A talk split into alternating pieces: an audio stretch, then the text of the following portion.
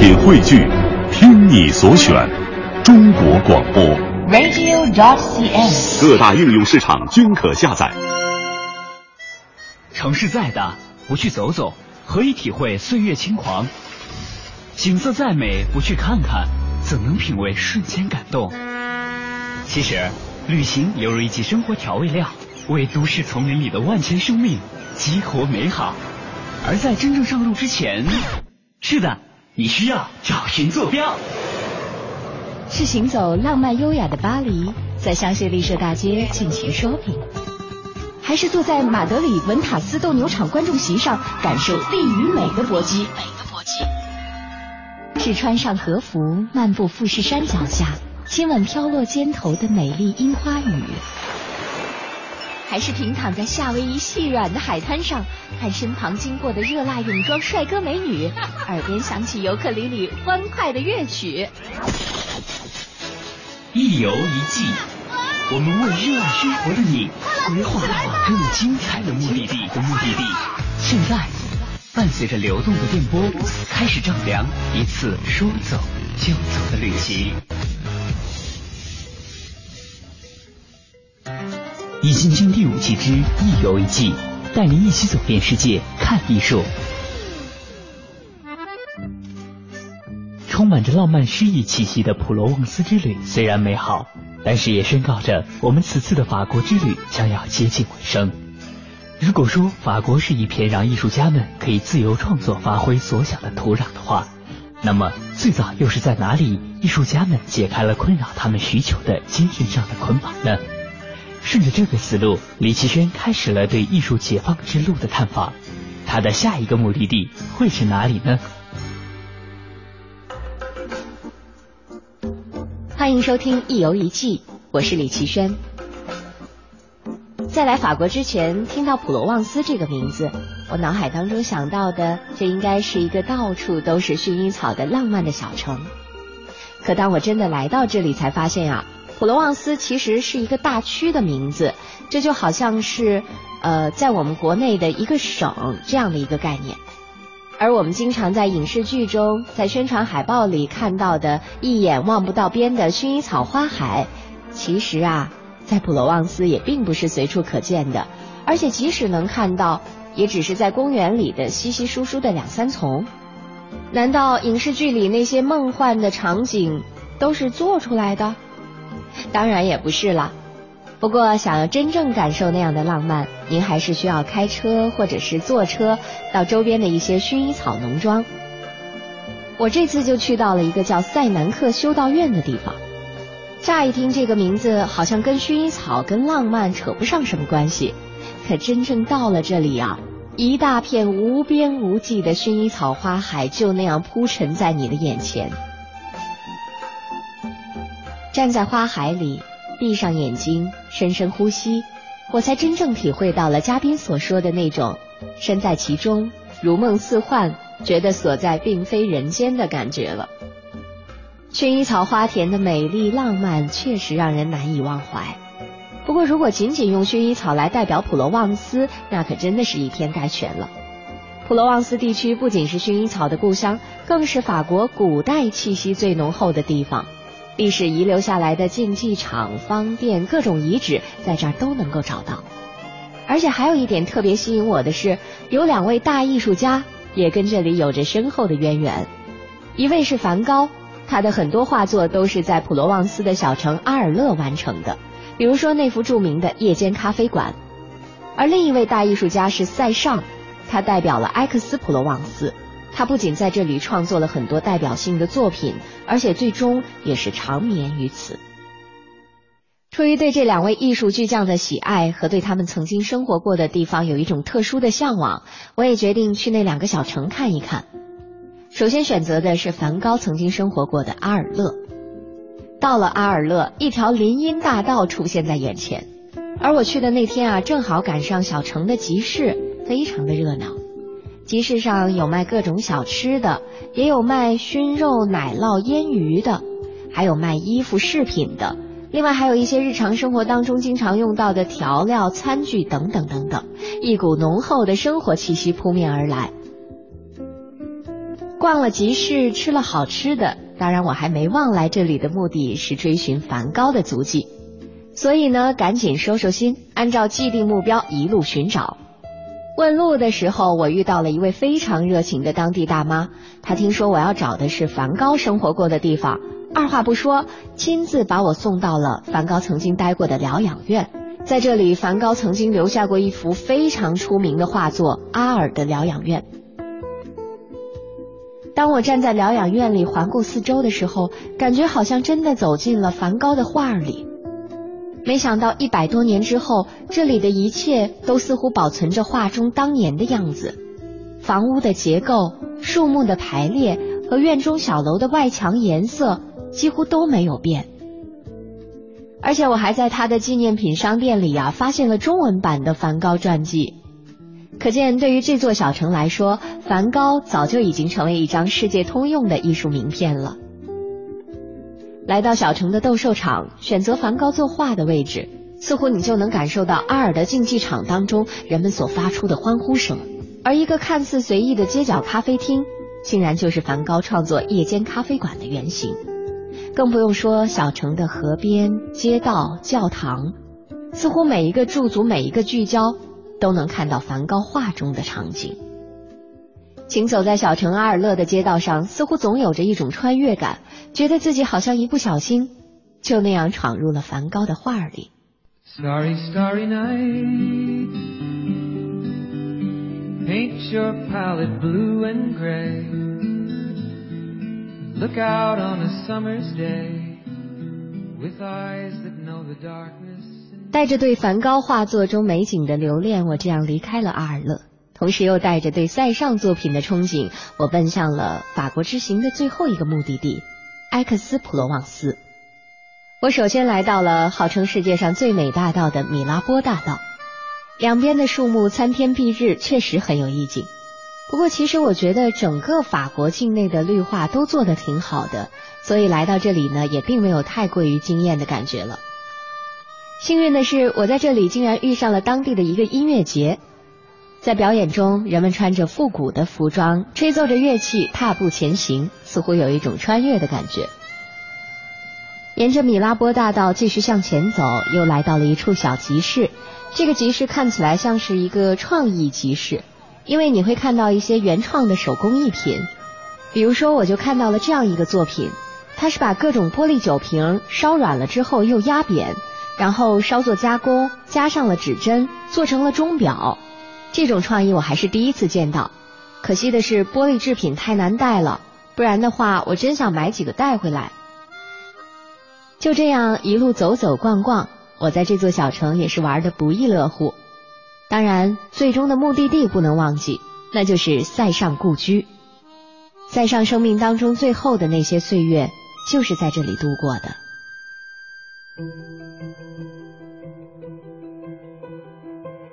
塞尚故居位于这座小城旁边的山上，是在半山腰的位置。看书上说，塞尚居住在这里的时候，是可以俯瞰到整个埃克斯普罗旺斯的。不过现如今，我们已经很难从这里看到埃克斯普罗旺斯的全景了，因为可能这块地方太风水宝地了，已经有很多人选择在这里盖上了他们的小别墅。从一道红色的小门进去，就看到了塞尚故居一个两层高的建筑。这个小二楼啊，不高也不大，但是却看起来很温馨。来这儿的游客并不是很多。一楼是售票处和纪念品小商店，二楼就是塞尚的画室了。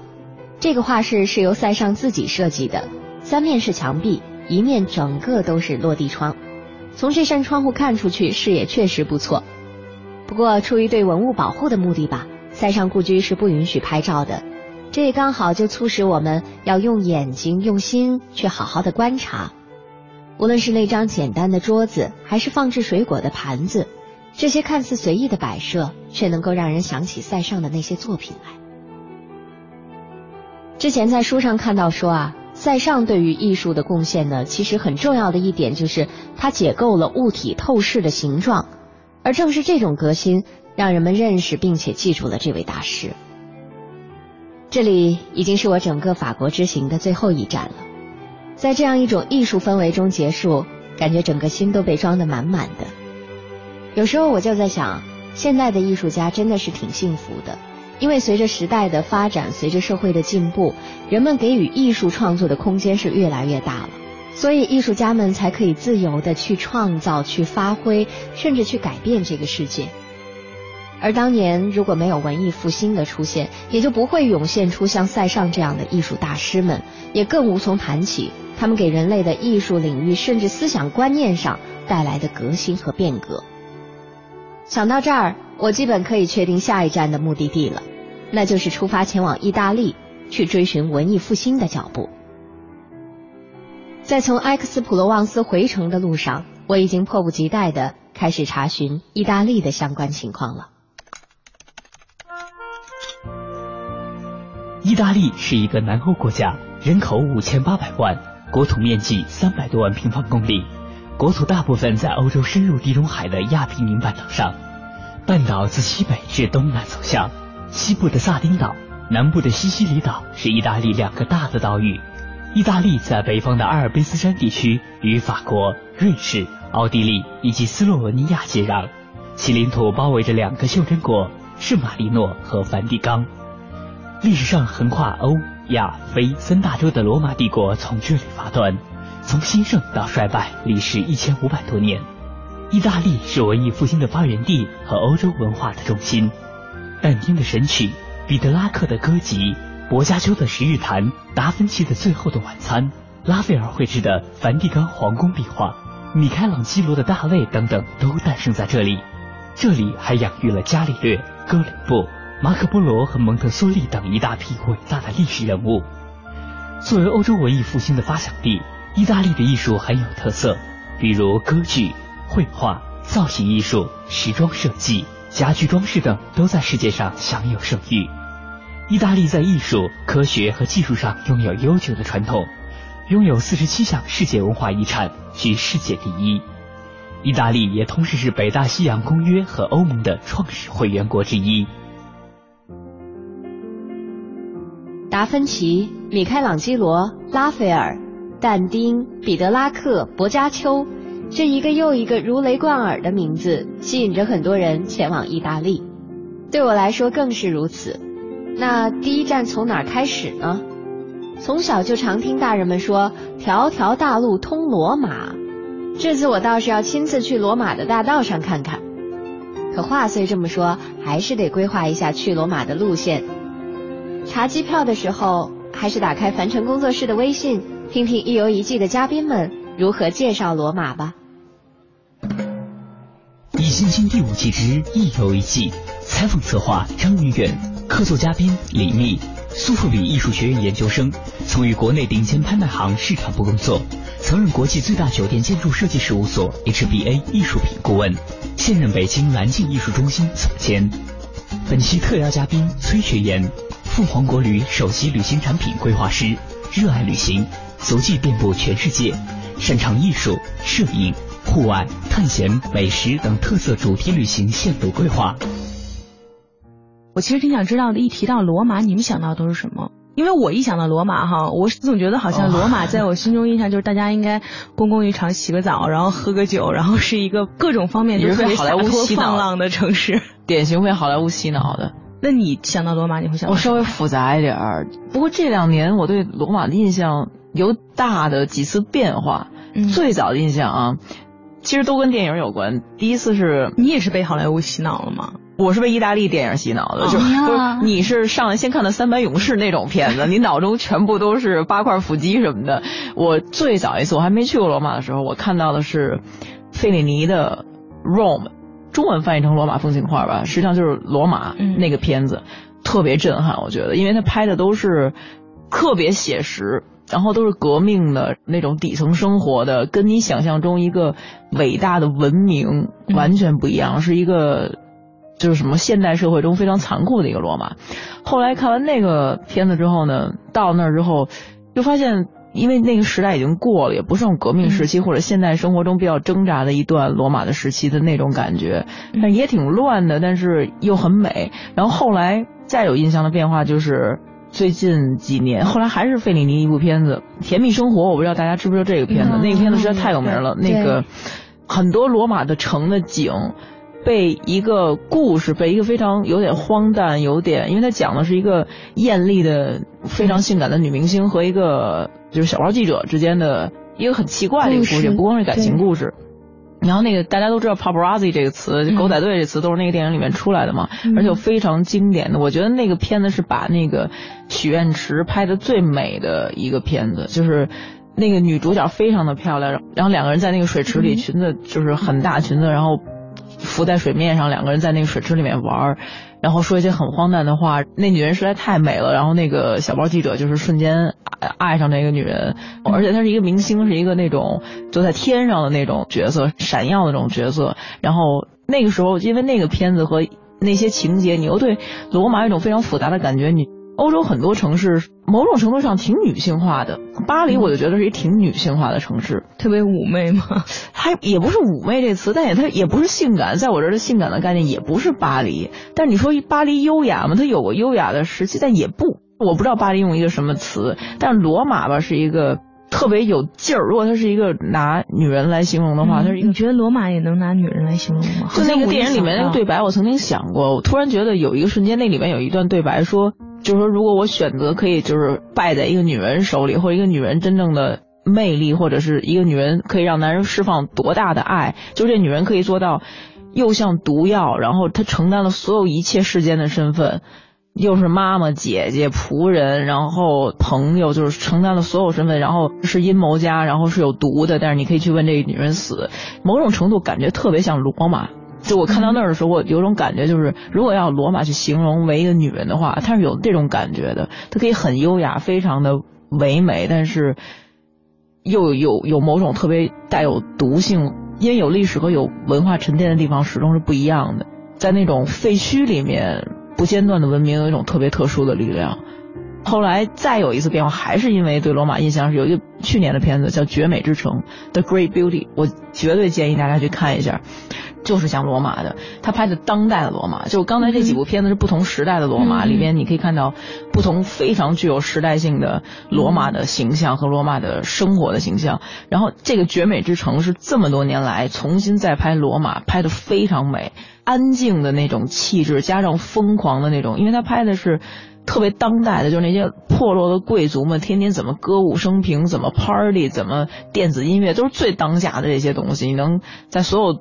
最全球最顶级的那种大的电音的派对上面听到的音乐，在那个片子里面有。但是等天一亮，晨曦一出来，里面的男主角是一个风流倜傥的老头，就是一个玩了一辈子的单身老头。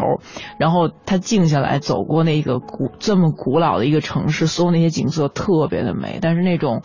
有一种特别差，对，有一种特别没落的落差，但是非常非常美。The Great Beauty 应该应该看一下。我那几个印象都是因为这个片子给我洗练的，全是意大利导演。哎，我突然觉得好像咱俩这个稍微都是不是有点。偏了，我你看我这个直接是，我想是当代，你讲勇士的这种哈，你想你想当代，但是当代的其实难道不是你刚刚说到许愿池的时候才想到？难道不应该先想到的是奥黛丽赫本吗？先想到罗马假日之类的？有的人一定会对，因为我觉得就是不同的人眼中，就一千个人眼中，他有一千个罗马都是不一样的。嗯，那崔崔，你一开始对罗马的印象，或者说你对这个整个这个城市的想象是？因为我第一次去罗马的时候，我觉得我脑海中是带着。确实是奥黛丽·赫本的那部电影，就是《罗马假日》那部电影的，反正是带着浪漫的，还有甜美的这种梦幻般的这种想象去的罗马。而且我因为第一次去罗马的时候是冬天，后来在夏天在不同的季节都去过，但我发现就是确实冬天的罗马，嗯，给人感觉是最好的，因为第一它特别安静，人少，然后第二就是它凉快不热。城市当中呢，到处都是，也都是绿颜色。你那些古建筑和广场周围也没有夏天的那么多的人潮。这样的话呢，就是可能更贴近我看的那个罗马假日的那个电影的很多场景。嗯，夏天去，就是其实罗马也是一个，就是它不同的时代呈现出的出来的面貌都是不同的，而且它一年四季不同的季节，整个罗马展现给你的印象也。完全不一样，我罗马也留给过我特别糟糕的印象。听着嘉宾们对罗马的印象啊，我突然想到了曾经在网上看过一个视频，是有关于欧洲王权统治的一段趣谈，我们来听听。本节目由樊城工作室策划制作。关键就是拿破仑他最失误的一点在哪儿呢？欧洲只有什么人可以当皇帝呢？英国都只有国王啊，他是 the king，不是 empire，对吧？哎，只有罗马人可以当皇帝。你不是罗马人，你是没有资格啊当皇帝的。哎，你只能是国王。大英都是大不列颠及北爱尔兰联合王国，他后来就是我是。王国的国王兼印度女皇，维多利亚女王兼印度女皇。我要当皇上，我上印度当去。但是你在英国，在欧洲，你只能是国王，不能是皇帝。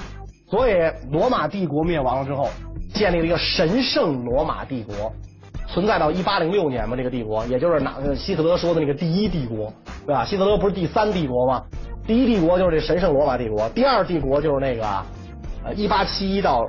一九一八年的德意志帝国，它是第三帝国，神圣罗马帝国。这个神圣罗马帝国的头可以当皇帝，但是实际上大家说说你这神圣罗马帝国呀，呃，既不神圣也不也不罗马，更不帝国，实际上就是德意志组成一个松散的邦联，这皇帝都是大家选的，啊，没没没人这个听他的，既不神圣也罗也不罗马，更不帝国。另外就是东罗马帝国的皇帝是。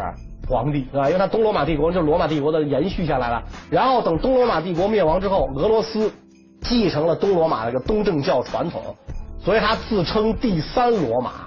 他的头当这个皇帝就是凯撒是吧？翻译成汉语就是沙皇对吧？他自称这个。你拿破仑当皇帝，你凭啥呀？你不是罗马人对吧？你怎么能当皇帝呢？而且你只要一当皇帝，你就把自己跟这个欧洲的这些个专制帝王就站到了什么？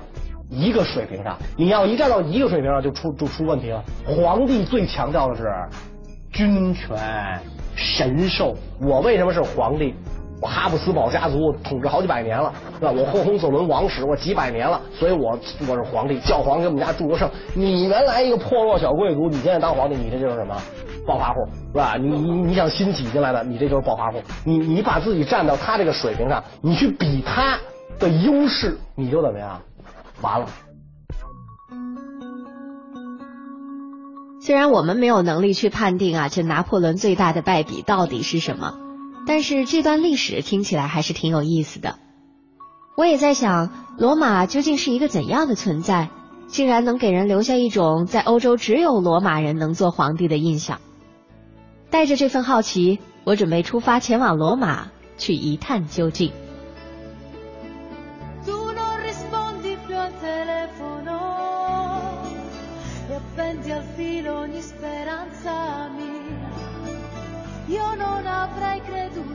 Mai di poter perdere la testa per te.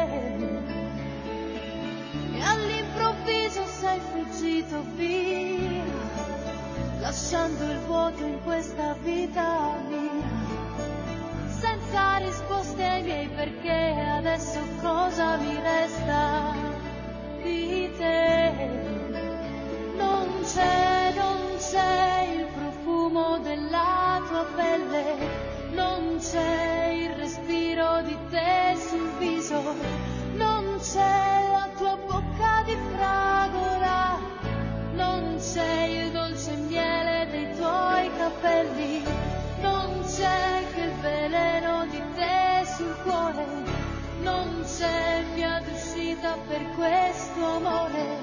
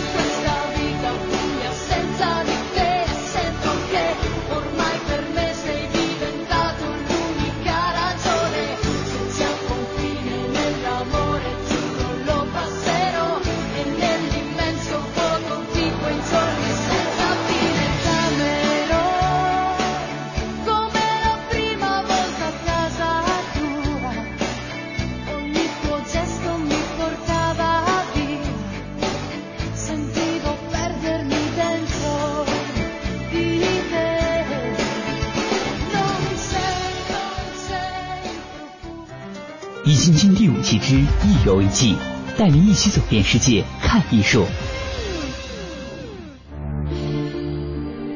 带着对于古罗马辉煌历史的向往，我们的主持人李奇轩结束了在法国的游览，决定出发前往文艺复兴诞生的地方——意大利。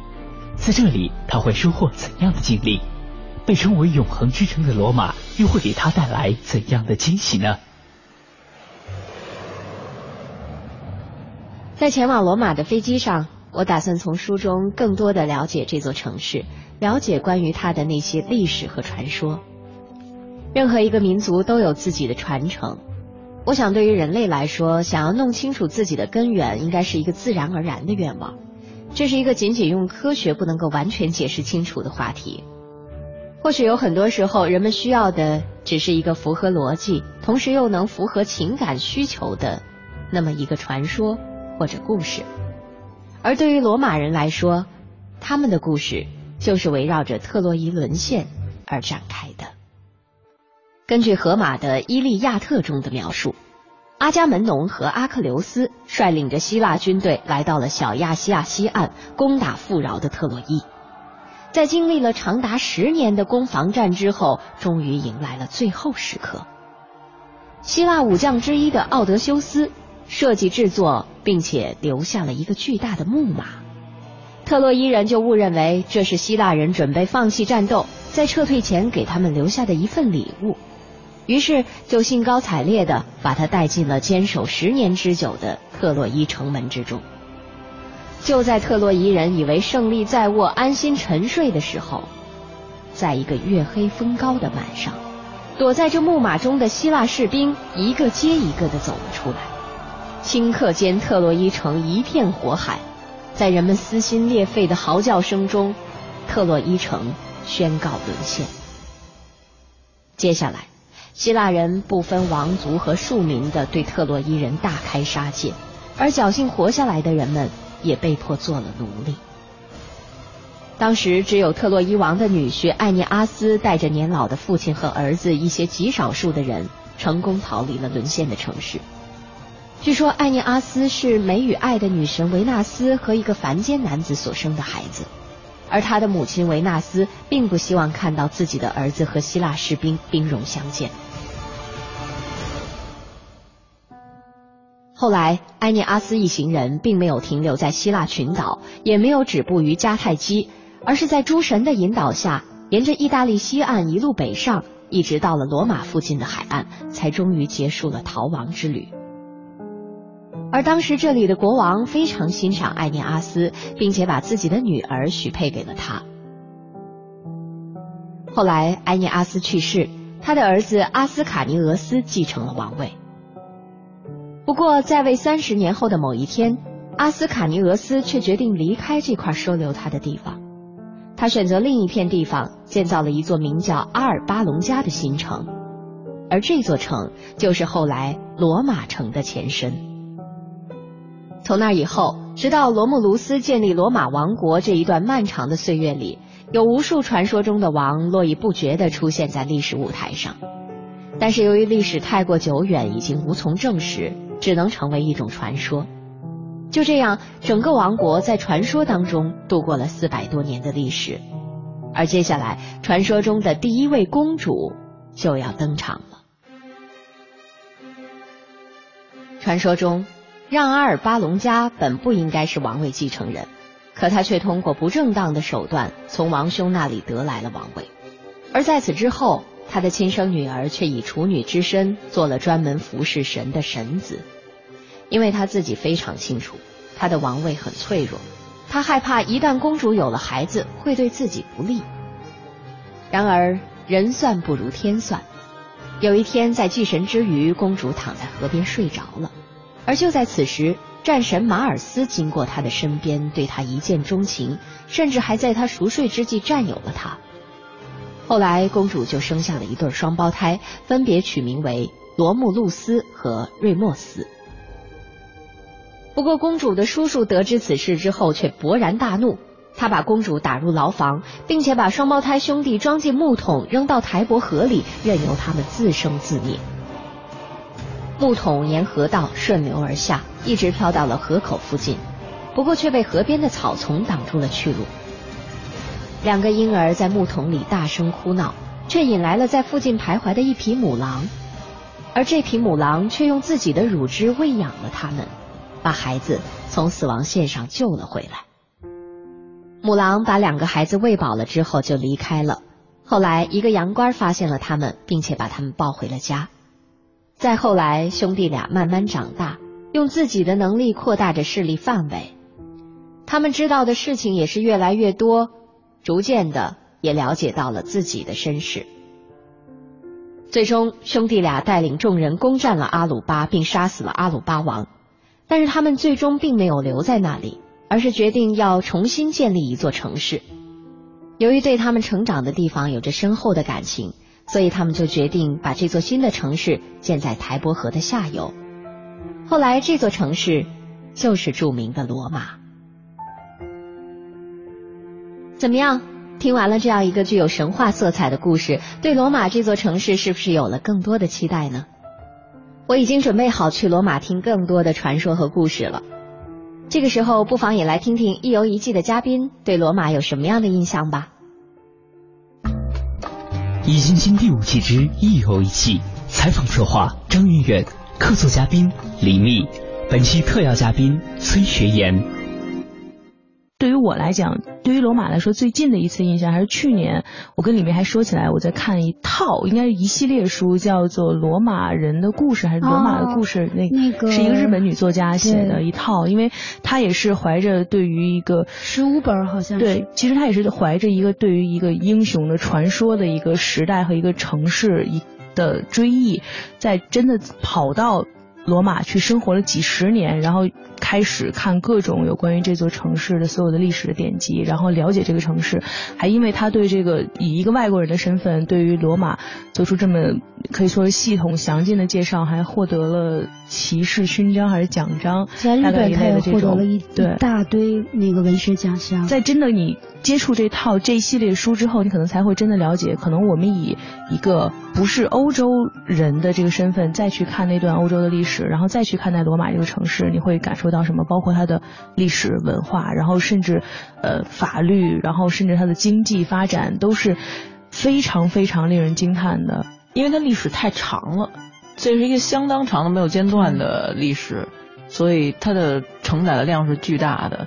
就我刚才说那么多影视里边，但实际上我最初的印象还是去看它是一个 ruin，它是一个废墟。它最核心的，就是说，如果大家要看意大利的话，现在意大利很多人都是去看米兰了，去看威尼斯了。但实际上，就如果看更多的古代的东西，去看那个废墟，看最核心的欧洲的整个文明，当然也包括希腊了，希腊和罗马，还是去看这个。不，你刚才说起来那个日本那套书，我去年听你说过之后，对对对，然后我发现那个日本电影特别逗，说是根据这套书和这个作者激发的灵感，讲一个。古罗马设计浴场的一个设计师，然后时空穿梭，从那个呃浴场的水道里面，不知道怎么着就穿越到当代的日本来了。从当代日本的浴澡堂，因为日本到现在还是有公共出现了，对，就穿越到日本的公共澡堂子来了，然后就被当代的排水系统和日本人的洗澡文化给震惊了，然后然后他学习了很多各种的日本的。沐浴文化，然后往回去给古罗马输出。你别说这个片子虽然很搞笑啊，但我觉得有几点让我觉得特别有意思。一，演员是阿布宽，我不知道大家知不知道这个日本演员，就是有一类日本人，不光我说这演员，有一类日本人，像什么有一个歌手叫平井坚还是什么，有一类都特别像外国人，尤其特别像意大利人。有很多日本的男的，他们的就个儿很高，然后平头，眼睛小，鼻梁很高，很不像日本人。我自己的专业不是这儿，我觉得一定是有渊源的。他们非常不像日本人，非常像是就是巴伐利亚这一块儿和亚平宁这交界这块儿的人种。而且那个片子，你别说日本和罗马的公共澡堂的系统是有非常多的相似的，而且是特别有趣的。我觉得那片子特别搞笑，你就是日式那种搞笑，你能想象日式综艺节目那种搞笑，但是有些点还是非常有意思的。而且其实真的去到罗马的时候，刚才李明像说的很多，去到像罗马这个城市。看的，或者说很多人抱着这个去这个城市的想法，也是看那些古罗马建筑的遗迹，了解那段历史。嗯，就是有时候你会想，就是整体，如果你闭上眼睛，罗马在你脑中都应该是。就是环着那个斗兽场，然后一圈全都是这种各种类型的遗迹。但是就是关于这个城市的最美，每个人的到我最后到最近的感觉，尤其看完那个《Great Beauty》之后，就是为什么废墟是一种特别难以言喻的一种美？我不知道大家是怎么感受这种美感的。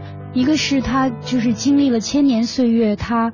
留下来的就是它承载的这些故事，另外还有我觉得就是废墟，它的美在于它是一种既存在又毁灭的一种矛盾的美。对，就是那种时间积累的。因为你想，如果罗马建筑本身是一个非常辉煌的艺术史的阶段，但是我经常想，如果我面对的这些废墟，我还原到它最精彩的时候，我会更喜欢呢，还是我更喜欢这种废墟呢？当然，我们只可能看到现在废墟的状态了。不过，我想，如果把整个斗兽场全部接完整，把很多的神殿恢复到当时最鼎盛和最完整的状态，你会是更开心呢，还是更失落呢？我不知道，这没有这种如果了，因为你只可能在那个时间点看到一个完整的，和这个时间点看到一个废墟。但是，我觉得就是那种鼎盛时期和完整的时候，是那种美感是绝对。跟这种时间所能沉积下来的美感是某种程度上不能比，就是能经历这么长时间沉静下来的，就里面你感觉那个建筑是有魂魄的，你感觉那个建筑是有某种神在里面，有种神性在里面，是靠时间累积的，所以是一个完整的一个鼎盛时期的东西所绝对不能具备的那种魅力。而且罗马它实际上它的市中心是它的废墟所在地，这么大的这么完整的，对对，古罗马广场就是是最大的一块废墟。而且意大利人他就是对于废墟的态度，他不像咱们就是圆明园，他那个大水法还把石头都给堆成，努力的还原一部分原来的样子。他废墟就是废墟，他虽然是在心脏地带，城市的心脏地带，但是就那石头就那么放着，然后就是断壁残垣，然后杂草丛生。很凌乱，但我觉得可能恰恰是这种残破的凌乱，反倒反映出它残缺的美和它历史的厚重感。嗯，就是有一种感觉，哎，你要说到大家有人可能会奔着《罗马假日》去那个电影，最近这两年因为那个《Eat, Pray, Love》那个爱祈祷和 Eat, Pray, Love 美食吧。他咱们给咱们中文给翻译特别俗，叫一辈子当女孩。这原来是一畅销书，后来出两个歌词。拍那个电影嘛，对对对。它中间有一大段不是在那个罗马吗？对，在意大利。其中有一段，对，有有一段对白是他在就去看那些废墟。当时就像那个片子和最近这几年对罗马的感觉，就是有一点我特别同意。其实像那个崔老师说的，就是。真正的生活在那种场景里，或者甚至比如说北京人对待故宫，就我们真的跟这些有时间沉静下来这些东西在一起的时候，我们不是那么在乎我们的环境中有这些东西，他们是一个非常稀松平常的存在。当你的心态就如此之平常的时候，那种东西就反而会变得特别能打倒时间，而特别永恒了。就比如说换句话说，我们能摸到的东西，就我们现在能触摸到的所有的食物。没有任何东西可以是永远的，就算罗马留了这么久，有一天它还是会是灰烬的。但是什么东西可以持久，可以真正是永远的？是这种把历史和时间看待的心态。为什么说有时间或者有历史的城市里面的人和整个的气氛和文化是不一样的？不是说多少代古都、九朝古都、十一代古都，就只是说说而已。那种沉淀下来的那种心态和整个城市的文化是绝对不一样的。确实，罗马人还是挺值得佩服的。就在这方面，我觉得他们还是挺拥有远见哲识的。就是对于废墟的这种保护，对它的保护方式挺独特的。其实按说。哪一个城市建设，它会把市中心其实他们在细节上面花很高的成本。罗马和希腊这两个城市在考古学和现代的博物馆学上面都是。极其不可思议的这种典范，当然几乎除了这两个城市以外，这世界也没有什么其他地儿还是需要像他们这样来做这个工作，因为其他都没留下什么。对对，但是他们了。专门有一学科，当时我考博物馆的那个研究生的时候，不过后来我没选这个专业。意大利有一个就是在罗马一个非常好的专业，修护不是可持续发展专业。他们是真的在古迹和博物馆学里面会设一个专业叫可持续发展，非常了不起。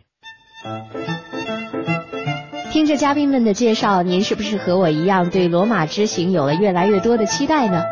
那究竟这座永恒之城会给我们带来什么样的惊喜？明天同一时间，让我们继续一游一记。感谢你收听今天的节目，欢迎你明天同一时间继续收听凡尘工作室更多精彩内容。凡尘工作室艺术系列全新节目《一游一记》，总策划王小晨，知心策划张一远，制作人马素双。